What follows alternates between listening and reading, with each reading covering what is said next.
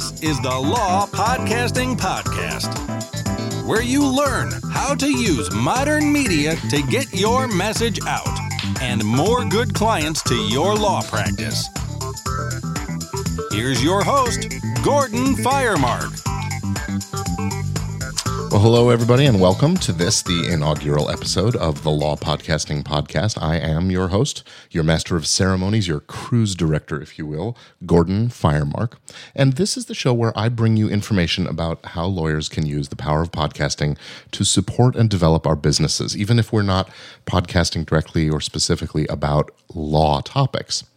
I'm going to tell you a little bit today about who I am, my background, and my experience as a podcaster and internet marketer, and so on. And uh, and I'm going to tell you a little bit about what the show itself will be about.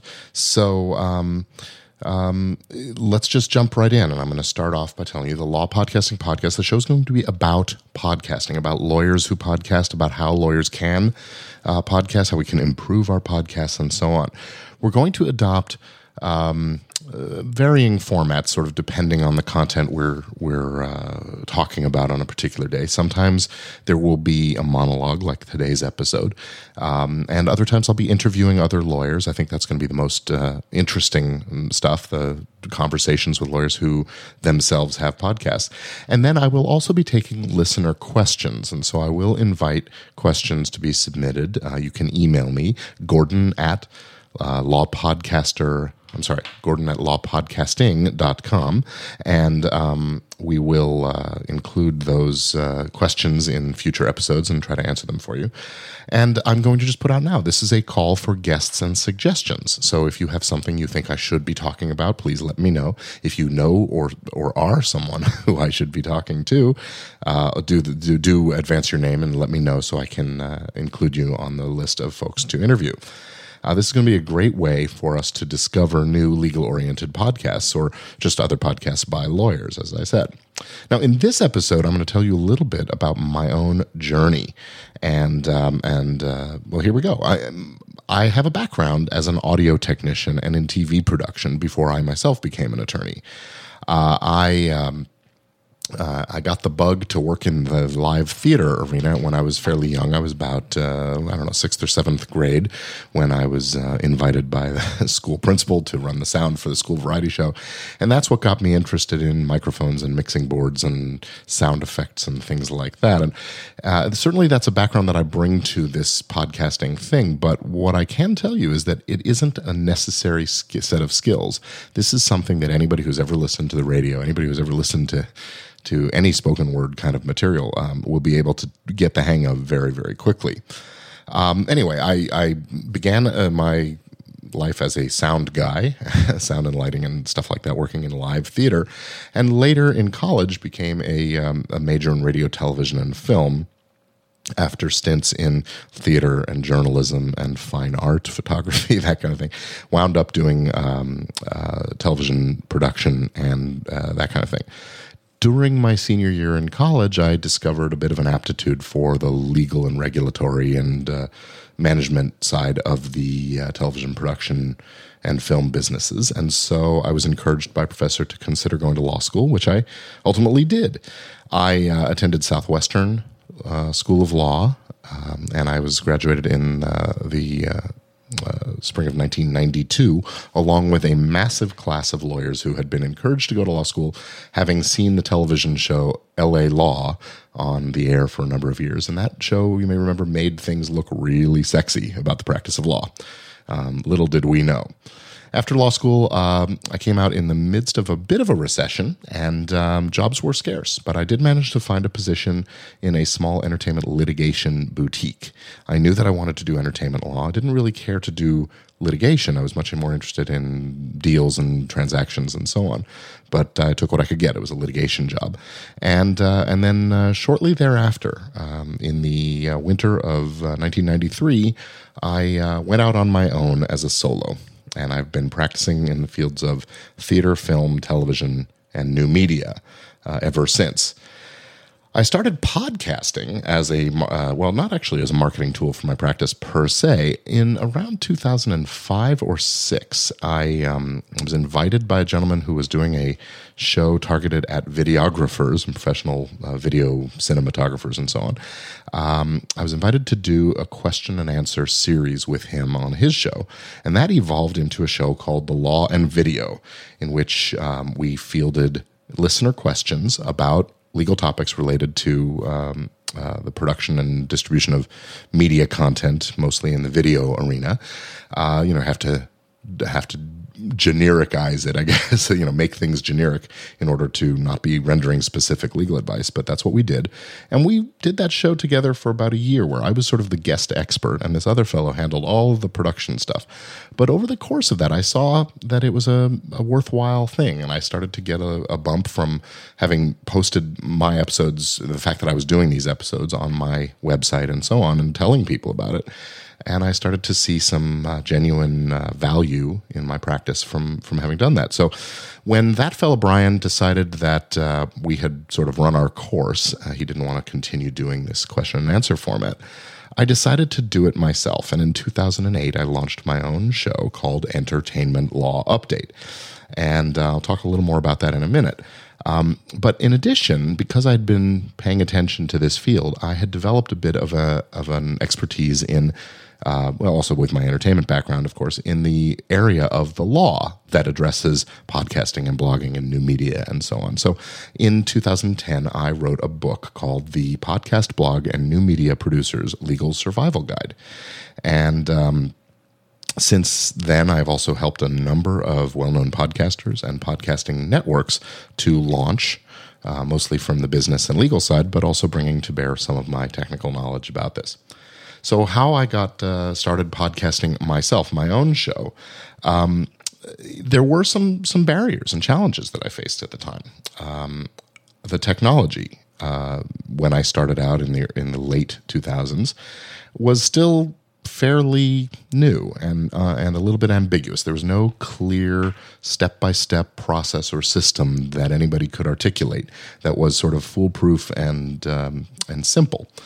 Uh, so I listened to some other podcasts that gave me some ideas, and I read up quite a bit on the internet. And of course, the background that I had in production helped me to figure out a uh, a workflow. I bought some equipment. I had some equipment. All in all, it's it, it, was pretty expensive at the time, and that is no longer an issue. There are some really great um, and affordable products out there that make podcasting accessible and easy. And I read a, lunch, a bunch of um, podcasting books, none of which was great, but they all sort of helped assemble in my mind this. Um, you know a method or a, a, way to get set up and running and it was a little bit of trial and error at first those first few episodes were a little bit of rough um, but but I did it. Um, I also listened to a couple of other well-known podcasting gurus, uh, the How to Podcast podcasts from uh, guys like Cliff Ravenscraft, the uh, the podcast Answer Man, and another one by a fellow named Daniel J. Lewis, who has a show called The Audacity to Podcast, which is a, a bit of a, an irony because the uh, audio software that many folks use is called Audacity as well. Um, anyway, those two, uh, the podcast Answer Man and the Audacity Podcast, were sort of where I got a lot of my uh, early instruction in how to set up things and make it work. Um, so what I did then was I sought out a co-host. I just I knew that I didn't want to just lecture into a microphone, you know, on a weekly basis or something like that. I wanted to have a co-host so that there was a back and forth, a give and take, and and a multiple personality uh, flavor to things. So I went out on a Twitter at the time, which was still a fairly new. Not very many lawyers had had adopted Twitter, and I just put it out there. Hey, I'm looking for a co-host. Anybody recommend someone. And I got several recommendations of a woman named Tamera Bennett. Tamera is a music lawyer in the Dallas Fort Worth part of Texas. And uh, she, um, I, I, made contact with her and we chatted a little bit online and then connected up via Skype and, and, uh, and did our thing.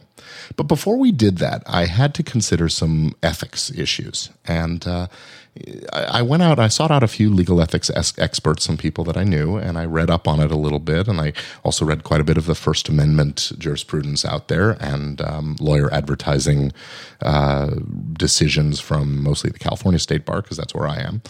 And I drew my own conclusions. And I, I, basically decided look, this is a lot more like teaching or writing books and articles than it is like advertising. Obviously, we're not going to talk specifically about our clients and our cases, or, or frankly, about issues that we're you know dealing with in an active way. Um, the fact that neither of us is a litigator makes it a little easier on us. We can we can speak uh, about concepts and principles without fear that uh, what we say is going to come back to us in, in a courtroom or something like that. Um, and I guess the message is you don't want to make public statements that can paint you into a corner. Um, you use your show to inform and educate the audience out there and not specifically to sell.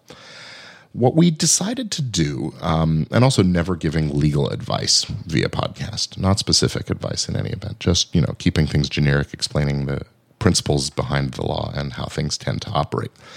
The way we decided to do the podcast back then in 2008 was to offer CLE credit in California and Texas, at least. Um, to our listeners who uh, you know signed up and paid us a small fee for the credit, and um, getting approved for CLE credit was a uh, an odyssey of its own. but we did it, and uh, we offered CLE credit for the first three years of the podcast. But uh, the the return on investment there just wasn't wasn't making sense. We weren't getting a lot of people buying the credit from us, and just decided to let that lapse when, when it came time to renew the CLE um, um, uh, status with the with the bar associations. So, um, what we've done is developed a uh, a few keys to success in podcasting. And that's what I want to share with you listeners from talking to other lawyers, but also just in, in uh, you know, sharing my own experience. Podcasting isn't hard, it is a little bit technical. And so following a recipe or a checklist is really the key, developing a workflow. And actually, I'm I created. Uh, I've created a course that lays out a step by step plan of action that will get you up and running with a podcast in as little as a weekend the keys to podcasting success really are consistency and frequency. And this is a situation where uh, I, I, should really take my own advice because the the Entertainment Law Update podcast is something that only comes out once a month. Now, the nature of our content is such that we are doing a roundup of legal news and and um, and uh, case reporting uh, on a monthly basis. We um, we uh, sit down each week um, with a team of uh, student law student interns who help us assemble the, sh- the, the topics we're going to talk about for the show, and they provide us with some summaries, and then and then off we go. Uh, once a month, we sit down and, and record an hour long roundup of these stories, and um, um, so that that's been that's been our our workflow. We um, plan and produce the show um, over the course of each week, and then round it all up at the end and and turn it into a an outline for the show. Um, we are reading blogs and news daily, and this has been, by the way, great for keeping us up to speed in the law and making us better lawyers as as well. Um, so each week we read our blogs and news uh, every day, and we you know sort of flag stories that we want to include. We use some online tools for that, and and then we ask the interns uh, to brief the cases for us, and uh, and then we schedule a call and, and get together and record. The way that I've developed of doing the show and the one that I teach is one that involves very little editing or post production. Um, we sit down and we record, and unless there's been a technical glitch and we've had to reconnect our Skype call, or if one of us has just completely, you know, made a misstatement that we're concerned about or something like that, we really don't do any editing. Um, we uh, sweeten up the sound a little bit, make it sound a little more, you know, give it a little more punch, give it a little more balance and, and evenness of the levels, and then out it goes. We publish the episode, we publish the show notes, show notes on our website, and uh, and up it goes. So that's the entertainment law update webs uh, podcast, and I also have a couple of other shows that I've done and, and sometimes still do. One is called Entertainment Industry Insights, in which I enter, interview um, uh, thought leaders in the field of entertainment. Um, when I encounter one, I sort of do this. It's again not a regular thing, and uh, again, do as I say, not as I do. Do a frequent and consistent uh, publication uh, um, uh, schedule. And then, of course, there's this show, which it is my intention to come out every couple of weeks at the at the most, at the you know at the least frequent, uh, maybe more often, uh, like a weekly basis. The results that I've achieved uh, by doing this show have been have doing my entertainment law update show, I should say, have been really tremendous. They have essentially positioned me as an authority in the field of entertainment law, certainly in the field of of the academic side of things. I'm I'm uh, quite well aware and, and tuned into what's going on in the field. It's given me a great deal of high visibility. It's forced me to stay up on current cases and developments, and that's made me a better lawyer. Plus, it gives me an excuse to connect with guests and experts and so on. And, and all of these shows are, are great for that. Um, and finally, uh, my show isn't necessarily targeted at prospective clients so much as at other lawyers and professionals in the industries. But the fact is, my clients often do listen before they initiate contact with me. They get to know and like and trust me before I ever meet them or talk to them on the phone. And they have a sense of sort of knowing who I am before we've ever met. And I think that is a tremendous value in marketing my services as an entertainment lawyer. For me, it's been tremendously satisfying, tremendously rewarding, and uh, it's been a real marketing boost. And so I want to share the wealth and teach other other lawyers how they can use mm, uh, podcasting as a tool. So, are you thinking about starting a podcast? Have you already got a show? And if so, I'd like to have you join me on the show and share your experiences. Uh, do you have questions about this medium? It is extremely powerful, and I definitely want to encourage lawyers everywhere to adopt this as a tool to communicate with clients and prospects and referral sources. So, I want to invite you to contact me and to share your thoughts and experiences or questions. And the website is at lawpodcaster.com. And um, we have also developed that course that I mentioned, and that is at lawpodcasting.com. And if you head on over to lawpodcasting.com right now, you can get a free copy of the Law Podcasters resource guide that I've assembled. And that will also add you to the mailing list so that when we launch the Power Podcasting for Lawyers course, you'll be on the VIP early bird notification list. And with that, I'll just say thank you for listening and goodbye. Stay tuned for the first episode, which is available now. And uh, in it, I have interviewed a couple of patent lawyers who uh, do a fantastic podcast called Patent Fridays. And in episode two, I'll be talking to John Corcoran, who is a business uh, transactional and litigation attorney in the Bay Area here in California. So stay tuned. There'll be more interviews and more uh, topical stuff coming your way.